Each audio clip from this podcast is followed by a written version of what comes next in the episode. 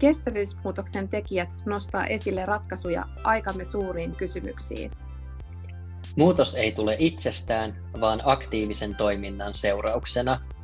Tervetuloa Kirsi Vuorisen ja Leo Straniuksen kanssa inspiroitumaan ja vauhdittamaan kestävää siirtymää. Hyppää mukaan muutokseen.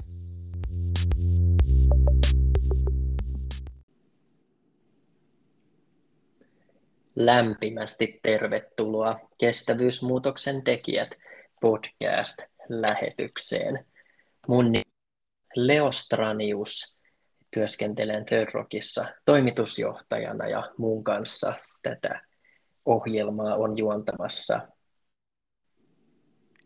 Joo, moi vaan munkin puolesta Kirsi Vuorinen täällä, täällä myös toisena, toisena tota, lähetyksessä ja, ja ilo tehdä Leon kanssa – tätä kestävyysmuutoksen tekijä ollaan päästy nyt toisen tuotantokauden parin viime viikolla. Tehtiin ensimmäinen lähetys ja tänään sitten taas, taas jatketaan.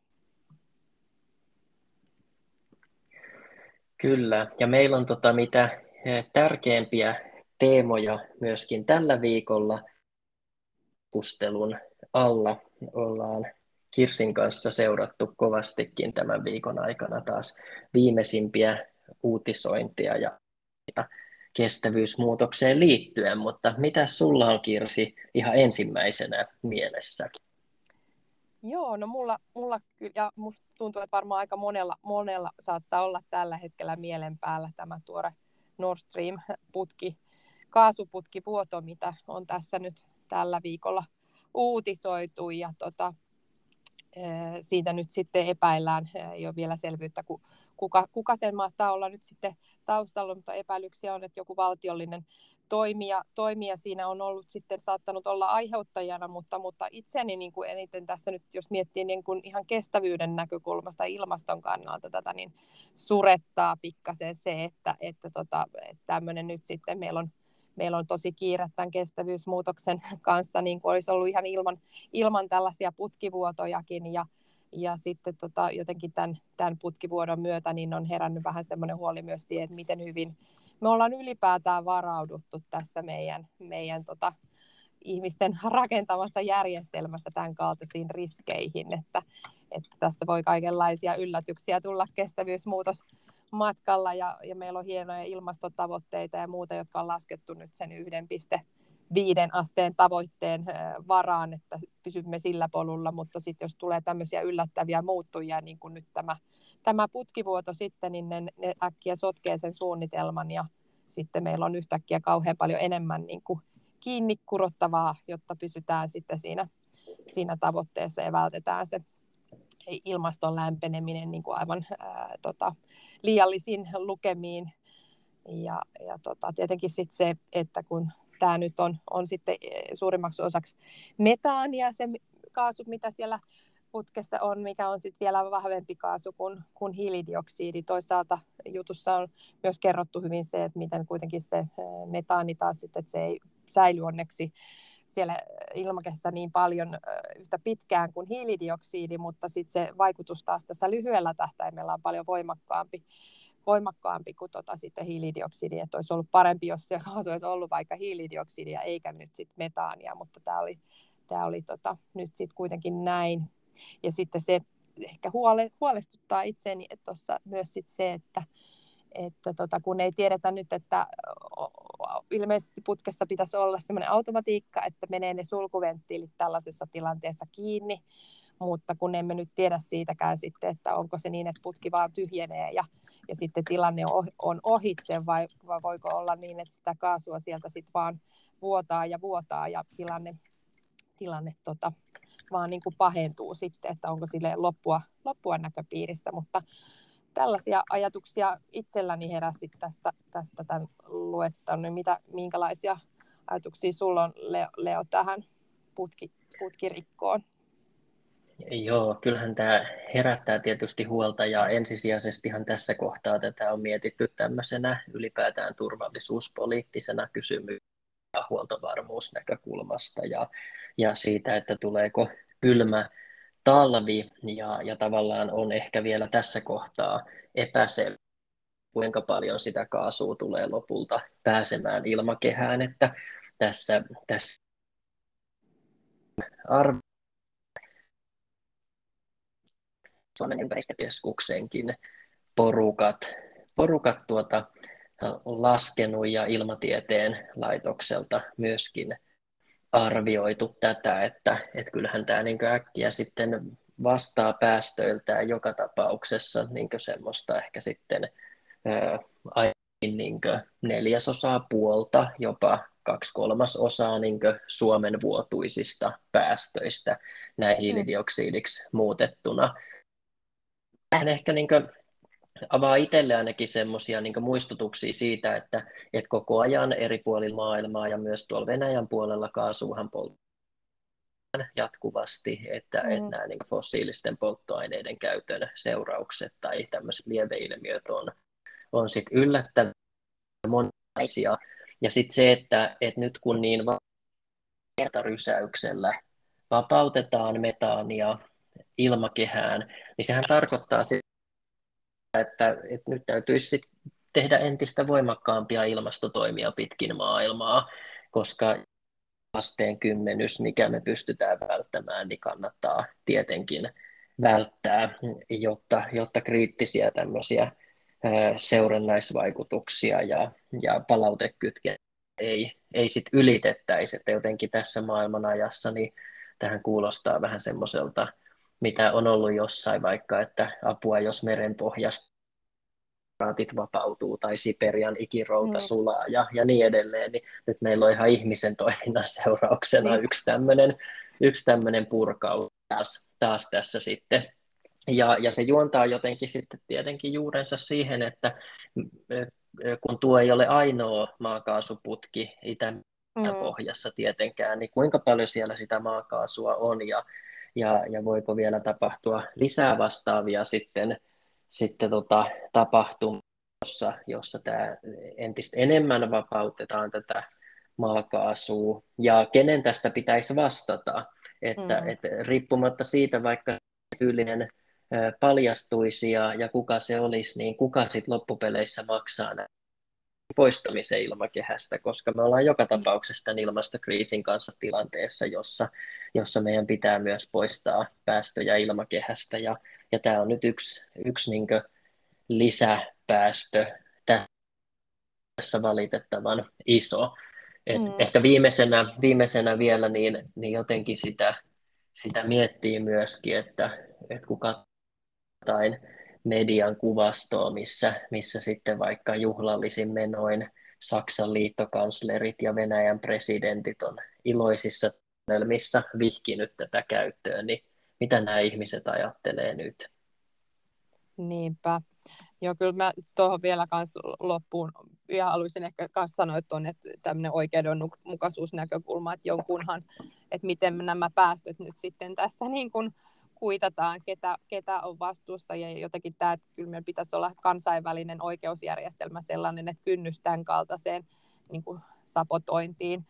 niin, niin on, on niin korkea, että siellä on niin kovat sanktiot siitä, että tällaisia ei, ei toteuteta. Että tietenkin se, että nyt sitten vielä, että, että saadaanko siitä selvyyttä koskaan, kuka sen sitten on tehnyt, mutta joka tapauksessa. Ja sitten ylipäätään just tätä riskikartoitusta, niin kuin sanoit, että näitä putkia menee tosi paljon ja, ja muutenkin energiajärjestelmissä on paljon haavoittuvuuksia, että, että varmaan toivottavasti tämä, tämäkin nyt niin kuin herättää meidät ihan eri lailla sitten tekemään tämmöistä riskikartoitusta ja, ja ehkä ennaltaehkäisemään, ettei tällaisia tapahdu jatkossa, jos on mahdollista jollain konstilla välttää sitten. Niin toi on hyvä pointti toi riski, riskipuoli, koska, koska kuitenkin sitten noissa luvissa ja vastaavissa, niin ei ole ehkä tässä Nord Streamin tapauksessa tunnistettu tämmöistä tämmöistä mm. mahdollisuutta, mikä nyt tulee mahdolliseksi ja on tapahtunut. Ja meillä on ehkä jotenkin noista öljyonnettomuuksista niin on olemassa ehkä semmoinen kehikko ja mitä se voi aiheuttaa, mutta tämä on ehkä niin uudenlainen tilanne kuitenkin, että nyt sitten räjäytetään merenpohjassa olevaa maakaasuputkia, mitkä sen seuraukset on, niin, niin tota, menee varmaan aika paljon uusiksi, uusiksi nyt tämmöistä juuri riskien arviointia eri puolilla. Kyllä, varmasti näin. Mutta tota, tästä on varmaan hyvä aasin sieltä. Tota, meillä on tässä oli muutama muukin aihe, mitä ajateltiin jutella, niin voisin mielellään nostaa seuraavaksi tota keskusteluun, kun mulla on itselläni nyt tässä työn, työn puolesta ollut ilo viime päivinä niin paljon tutustua tota energiakentän transformaatioon ja, ja tähän niin kuin hiilineutraalisuustavoitteisiin sinne tota, vuoteen 2050 asti ja, ja tota, sit, siihen liittyviä raportteja, niitä tässä lueskellut läpi ja sitten myös tätä terästeollisuuden tu, tilannetta tota, tutkiskellut ja, ja tota, IEA eli kansainvälinen energiajärjestö julkaisi tota, viime vuoden lokakuussa tämmöisen raportin nimeltä Net Zero by 2050 Roadmap for Global Energy Sector, niin tota,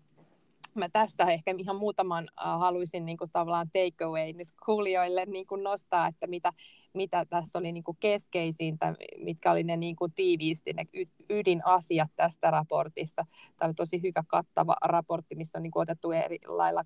hyvin kuvattu sitä, että miten, miten energiakenttä, miten, miten monelta kulmalta sitä muutosta on, on saatava aikaa, jotta tota pysytään tuolla matkalla, että ollaan, ollaan hiilineutraaleita sitten 2050 vuonna, mutta tässä oli siis seitsemän priorisoitua toimenpidettä ja ne oli tällaiset, että niin kuin nyt tästä 2020-luvusta niin pitäisi saada ihan tosi massiivinen tämmöinen puhtaan energian kasvun vuosikymmen, eli tarvitaan tosi paljon nyt lisää, lisää sitä käyttöönottoa ja sitten toisena, toisena oli siinä raportissa nostanut tota tämän, että tarvitaan just sitten, jotta sitä puhdasta energiaa saadaan kasvuun, niin tosi paljon nyt, niin kuin satsauksia, investointeja myös sit innovaatiotoimintaan, että, että sitä pitää niin kuin panostaa siihen. Ja, ja sitten kolmantena oli se, että kun, kun nyt sitten tässä energiakentässä tapahtui niin, että sille puhtaan energian puolelle niin tulee paljon sitä kasvua ja uusia työpaikkoja ja näin, niin että sitä pitäisi pystyä niin kuin jyvittämään mahdollisimman laajalle ja tasaisesti, ettei niin, että joku vaan hyötyy siitä. Ja tota, sitten, sitten toisaalta kun tämä matka on pitkä, että, tai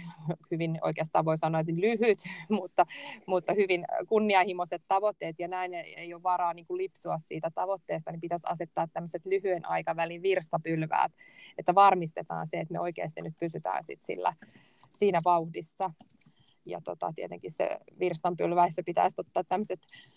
kaasuputkivuorotkin huomioon, että, että tota, aina, aina sitten jotain, jos päästetään lisää, niin se pitäisi sitten jossain huomioida, kompensoida jossain muualla.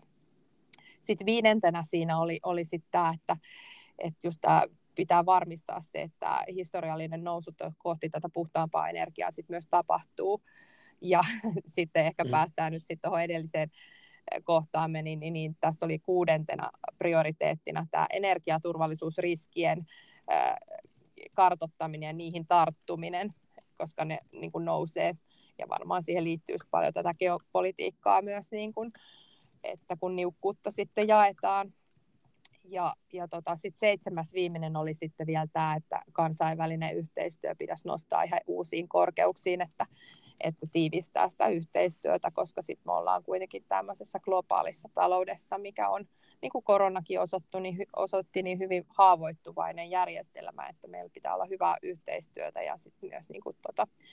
tämmöistä diplomatiaakin tarvitaan ja muuta, että, että tota, saadaan vaikka rauhan aika säilytettyä, niin se on jo, mm-hmm. se on jo sinänsä saavutus ja näin. Niin, mutta yhteistyötä tarvitaan ja sitten ehkä tuosta vielä pikkasen jatkaisin vielä sit siitä, että, että kun mun oma, oma tota, tulokulma sit tähän energiakenttään nyt oli erityisesti tämä ter, teräs, teräsasia, mitä tässä nyt tällä hetkellä tutkiskelen niin työn puolesta, niin ja tota, teräs on ihan avainasemassa, jos miettii sitä niin kuin de, hiilineutraalisuustavoitetta, että sen muodostaa niin kuin 7 prosenttia tota, globaalista kasvihuonepäästöistä tulee yksistään niin kuin teräksestä, mikä on tosi iso osa. Ja tota, sit siinä niin kuin tavallaan se, että jotta me päästään hiilineutraalimpaan terästuotantoon, niin, niin niin tota, meidän täytyy niin kuin tehdä monta, monta samanaikaista juttua, että toisaalta meidän pitäisi niin kuin se kysynnän kasvu on ollut jatkuvaa nyt viime vuosina, että tosi vauhdikasta, että, että joka vuosi tarvitaan entistä enemmän vaan sitä terästä, että meidän pitää pystyä jollain lailla hillitsemään sitä kokonaiskysyntää ja sitten niin kuin materiaalitehokkuuden kautta niin kuin varmistettava, että me käytetään fiksummin ja vähemmän sitä terästä, että tehdään kestävämpiä ää, tota, rakenteita ja, ja sitten kevyempiä rakenteita ja tuotteita. Ja tota, ää, ja siihen on niin kuin saatava painetta, että, että siihen suuntaan, että sitä materiaalitehokkuutta saadaan niin kuin nousuun. Ja sitten toisaalta tämä, että tämä on tosi geopoliittinen asia myös, että esimerkiksi Kiinan rooli on tosi valtaisa, että 56-57 prosenttia kaikesta maailman teräksestä valmistetaan Kiinassa. Ja Intia on sitten toisena siinä, mutta siinä on iso, iso niin kuin pudotus, että Kiinan rooli on tosi tosi merkittävä. Ja oliko Intia peräti 5 prosenttia tai jotain, että Kiina on 57, että siinä on niin kuin niin iso hyppy, niin, tota, niin, niin ja sitten tämän kaltaiset maat, kun ne ei välttämättä tee sit niin kunnianhimoista ilmastopolitiikkaa, niin meillä on tosi tärkeää pystyä sitten niin kuin, ää, montaa kautta vaikuttaa siihen, että etenkin ne, ne tota, investoinnit terästuotantoon, mitä siellä tehdään, niin olisi sitten niin kuin kestäviä ja mahdollisimman niin kuin tätä uusinta teknologiaa ja sitten ehkä vielä yksi juttu, minkä haluaisin nostaa, niin on sitten se, että, että kaiken kaikkiaan niin toi terästeollisuuden niin kuin, ö, tuotanto, niin se perustuu tällä hetkellä valtaosin niin kuin, tota, ihan neitsellisiin raaka-aineisiin, että, että kolme neljäsosaa on kuitenkin, niin tehdään tästä neitsellisestä ra- rautamalmista, ja, ja se olisi kyllä sit yksi, me ollaan nähty ehkä näitä kuvia, uutiskuvia, miten Bangladesissa tai tuolla lapset purkaa vaikka jotain laivoja tai muita, muita. ja sitten on myös näitä kuvia, että metallia ja laivoja upotetaan mereen. No laivat ja, ja nämä ei ole tietenkään yksi ainut, että kyllähän sitä terästä käytetään moneen muuhunkin, mutta, mutta että kyllä me ei jollain lailla pitäisi tämä loppupääkin huolehtia, että me päästään enemmän semmoiseen suljettuun kiertoon niin kuin tässä teräksessäkin ja kaikissa raaka-aineissa, että, että aina sitten mietittäisiin jo vaikka alusta suunniteltaessa, että miten se sitten, kun se poistetaan käytöstä, niin joku kaunis päivä niin on purettavissa sillä tavalla kestävästi ja niin, että se purku voisi vaikka tapahtua vielä ihan täällä, että sitä ei sitten jätetä sinne äh, niin kuin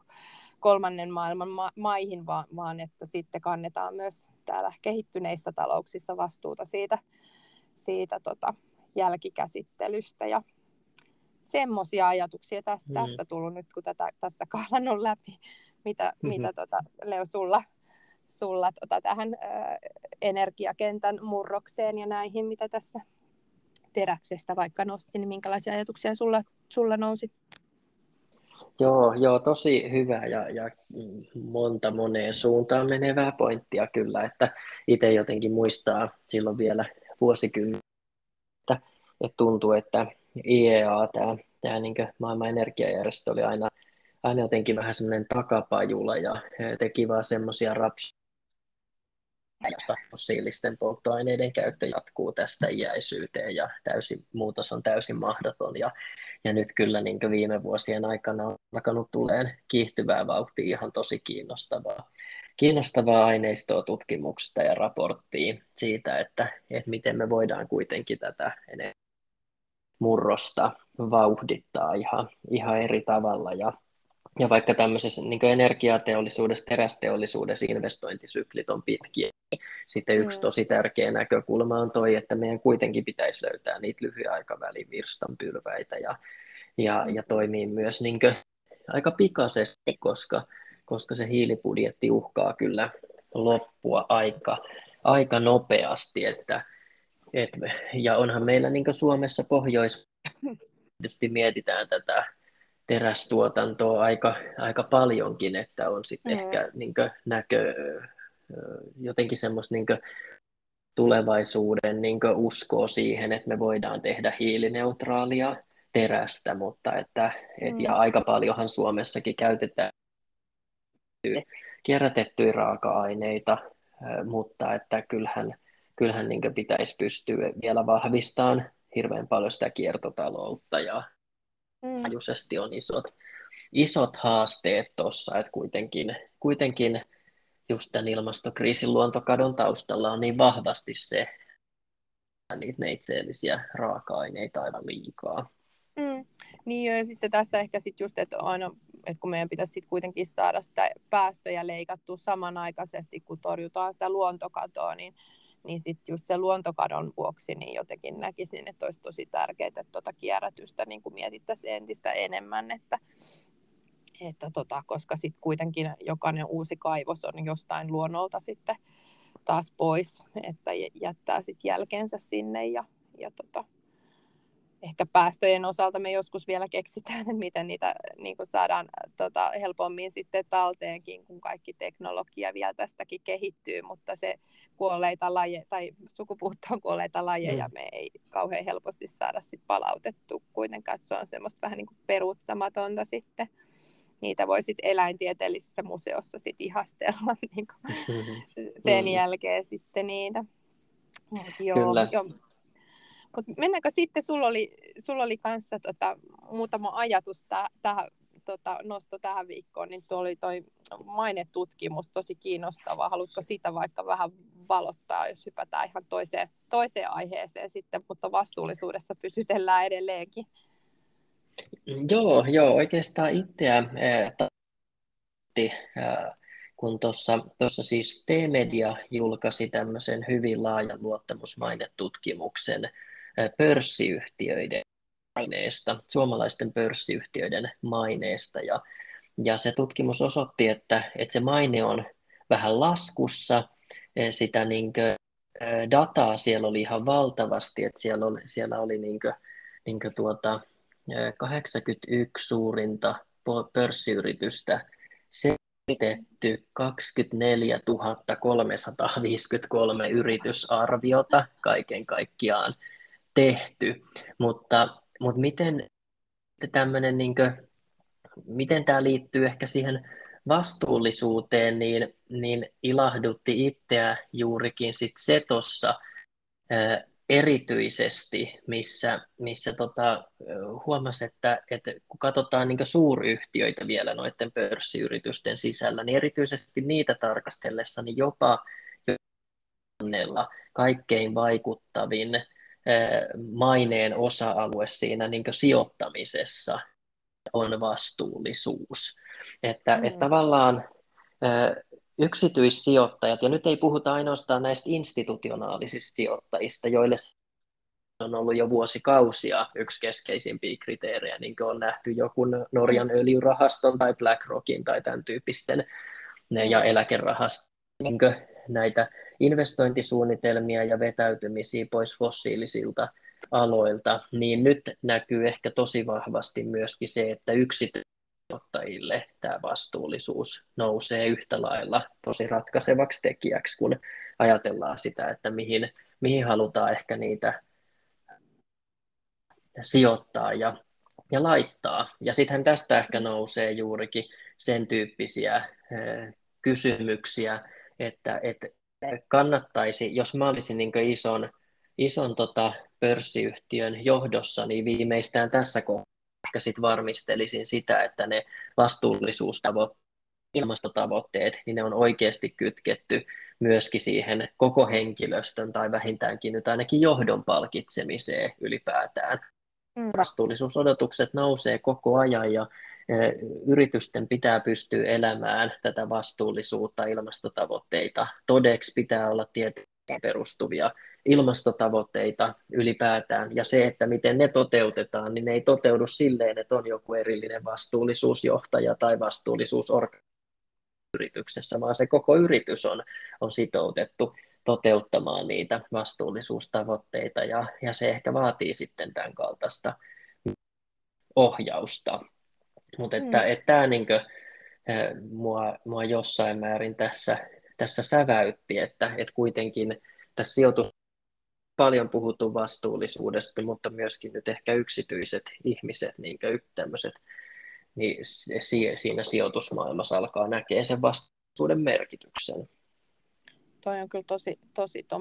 lupaava niin kuin myös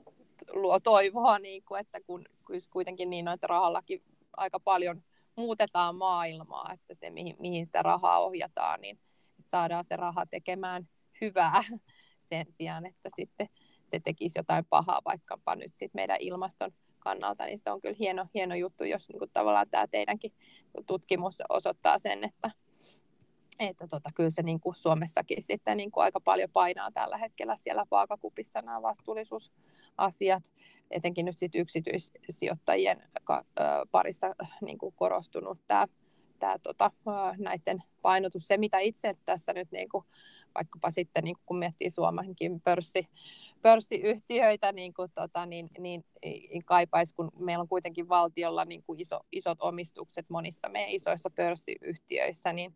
ja kaikki nämä yhtiöt, joissa omistuksia on, eivät nyt ole ehkä sitten ihan niin kuin näitä tota, kärkipäässä, niin kuin mitä tulee vastuullisuuteen, niin, niin jotenkin tota, sitä tässä paljon pohdiskelua, että miten me saataisiin niin kuin, Uh, vielä me, meillä on kuitenkin valtioneuvoston sivulta löytyy tämmöinen valtion omistajuusstrategiakin, jossa on mainittu vaikkapa kestävä kehitys ihan sanana, mutta, mutta tota, tietenkin se, että missä määrin se sitten näkyy ja miten paljon meillä käytetäänkö meillä sit sitä omista, omistajaohjausta mitenkä, että, että tota, onko, ja jos ei sitä käytetä, niin onko valtion silloin järkevä omistaa sitten näitä tällaisia yhtiöitä, että, et, ehkä siis niin kuin kaiken kaikkiaan se, että miten me saataisiin valtionkin omistukset niin kuin tekemään töitä tämän vihreän siirtymän ja kestävän kehityksen eteen niin kuin nykyistä vahvemmin jotenkin itsekin siis tietyllä tavalla kyllä ymmärrän sen, että joo, meillä pitää olla semmoisia yhteiskuntakriittisiä toimintoja, mistä kaikki nyt ei ole sit välttämättä niin kauhean vastuullisia, niin pitää olla sille ihan huoltovarmuussyistäkin niin kuin valtion käsissä, mutta vaikkapa nyt sitten tämä meidän energiakentän niin kuin, energiajärjestelmän muutokset ja tällaiset, niin nehän on sellaisia, niin kuin, mihin valtio kykenee halutessaan niin kuin paljonkin vaikuttamaan. Ja sitten samalla myös niin kuin tavallaan, ja, mutta ei me Suomessa nyt tietenkään meillä ei olla niin kuin huonoimmassa päässä tässä suhteessa, että niin kuin nyt on ymmärretty, että meillä ei vaikka tuo kaasu näyttele tällä hetkellä nyt niin iso osa meidän energiassa kuin jossain muissa, muissa maissa, että siinä mielessä niin kuin ollaan oltu siinäkin vastuullisia, mutta on vielä paljon niin kuin tehtävää ja, ja tota, toivottavasti tätä omistajaohjautta saataisiin niin kuin vielä sitten paremmalle tolalle myös, jotta, jotta sitten tämä vastuullisuus näkyisi myös sit näiden val- valtion isojen omistustenkin kautta meidän isoimpien suomalaisyhtiöiden niin kuin, toiminnassa. Se tosi, tosi hyvä huomio, että onhan se hämmentävää, että meillä valtion salkussa on niin paljon ehkä sitten semmoisia yhtiöitä, joiden vastuullisuus on kyllä aika vahvasti kyseenalaista tai jotka ei ainakaan niin ehkä ole hirveästi välttämättä vaikuttamassa tätä kestävyysmuutosta mm. ylipäätään. Ja sitten toinen, että, että okei, okay, jos, jos on semmoisia yrityksiä, joiden ehkä vaikka maine vastuullisuusteot ei puhu puolestaan vielä riittävässä määrin suhteessa niiden sijoittajien tai sijo- sidosryhmien odotuksiin, niin miksi meissä ei käytetä sitä omistajaohjausta aktiivisemmin, vaan, vaan laudutaan tietyllä tavalla sen toimivan johdon selän taakse kuitenkin, että ei, ei oteta sitä, sitä vastuuta jollain tavalla.